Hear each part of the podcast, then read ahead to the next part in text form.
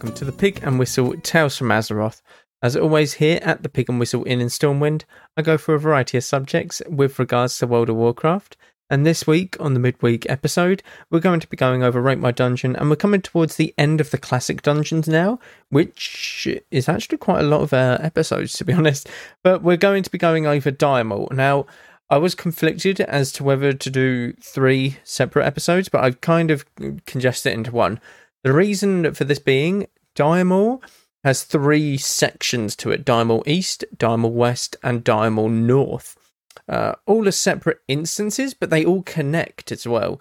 So I'm kind of, it's kind of like a lower Blackrock and upper Blackrock spire, but not as large, I want to say. Not as like Uh, they're two separate instances them ones because one of them is a 10 man instance and the other is 5 whereas all of these are connected and you can literally go from one to the other without having to invite five additional people essentially.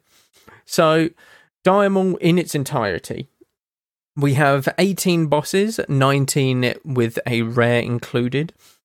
The layout of the instance is very simple but it is very vast. It is a very vast dungeon, a very vast structure. Um, if you uh, try and think about it on a map, if you think of any zone, sort of um, take Darkshore for example. Darkshore is uh, the second zone that Night Elves see, and essentially think of the entire length of it. That would be how long uh, is essentially. That's the amount of ground that it covers. Um, so that's kind of the best scale that I can give, or something like Westfall, the second place for humans, uh, that kind of thing. Um, all of them are connected via like small passages. They're not like very blaring, like put together things. They're very small passages. Um, where like you can crawl through and there's usually only a few mobs and stuff but yeah essentially it is all one sort of network and you can accidentally get lost. It is very linear, but at the same time, it isn't, which makes it a good dungeon, in my uh, opinion, honestly. Uh, some of the loot in there is your best in slot loot. What I mean by best in slot is essentially if you're level 60 maximum, uh, you can get some of your best gear before you go into raid in these instances, such as Tarnished Elven Ring for Hunters, Rogues, stuff like that, any melee. You can get a couple caster pieces. Uh, this is where the home of the Warlock quest chain actually is to get your epic Warlock mount, uh, which is really cool. You have to kill a demon and then enslave sort of the Dreadsteed, essentially. Um, so yeah, you can get a lot of done, a lot of useful items in Diremaul, as well as cooking recipes. Uh, you can get a lot of uh, minerals, herbs, and stuff because there is a garden in Diremaul. So you could pick a lot of herbs such as dreamfoil, sungrass, Gromsblood. Uh, what are the others? You can't get plague bloom in there. What was the other high one? Oh, I can't remember. But yeah, a lot of a lot of herbs that range from um, high levels to low levels, essentially. Uh, as well as rich thorium veins, which at the time included arcane crystals, and arcane crystals were very um, lucrative they would go for a lot on the auction house as they were used on some of the best enchants in the game. Now, uh, did they have a revamp in Cataclysm? No, they didn't. They didn't. They left it exactly how it is, which is three separate dungeons, um, but all sort of connected. They didn't change it at all. But essentially, you don't get any. Once you've joined in the random group finder, when you've killed the last boss, you get your bonus XP and you leave you don't necessarily go searching for the other bosses. There's no need to stuff like that because obviously you outgear the or outlevel the gear very fast nowadays in retail when you are leveling. Um, it, it's it's one of them weird things. Diremaul is one of the unique dungeons because a lot of people would run it solo. A certain wing, uh, East, you would run solo to get minerals, to get herbs, stuff like that. Um, you'd also get obviously, like I said before, some recipes. Um, but the main use of it was for a world buff.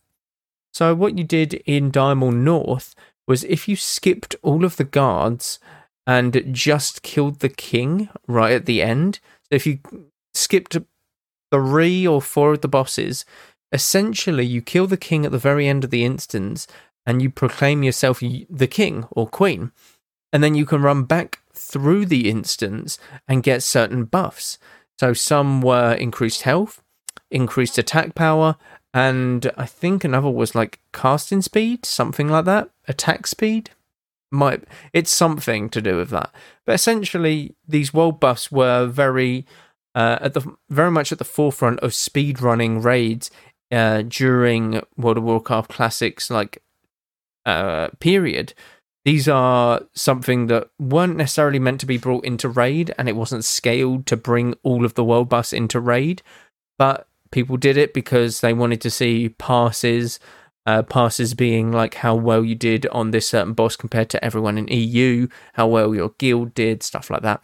Um, so yeah, they had a lot of unique properties with obviously the Warlock mount, with people just solo farming it for gold, and then with the uh, the world buffs that it could provide as well.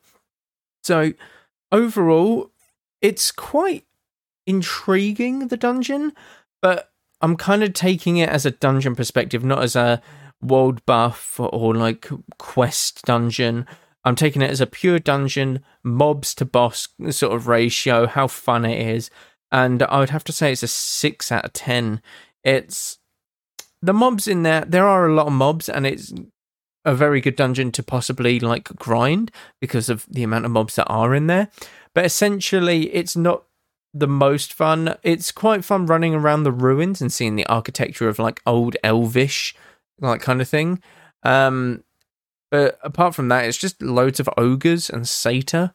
Uh, nothing too sort of crazy. Um, in all honesty, uh, the only good things that you get are from the very last boss uh, in Diremaul North and a couple pieces in like Diremaul East, stuff like that. But essentially, yeah, you're looking at one or two pieces of gear for a lot of time in the instance. So it's not really worth the time to uh, gear ratio, uh, as I'm going to put it. But Diremaul is a very unique dungeon, as it is a very unique setting for many different things. That is it for this episode. Thank you all very much for listening. Make sure to check out the Patreon podcast for some ad free content, as well as the Twitch and YouTube constant stuff happening over there. Once again, thank you all very much for listening and go with Valor Friend. Goodbye, all.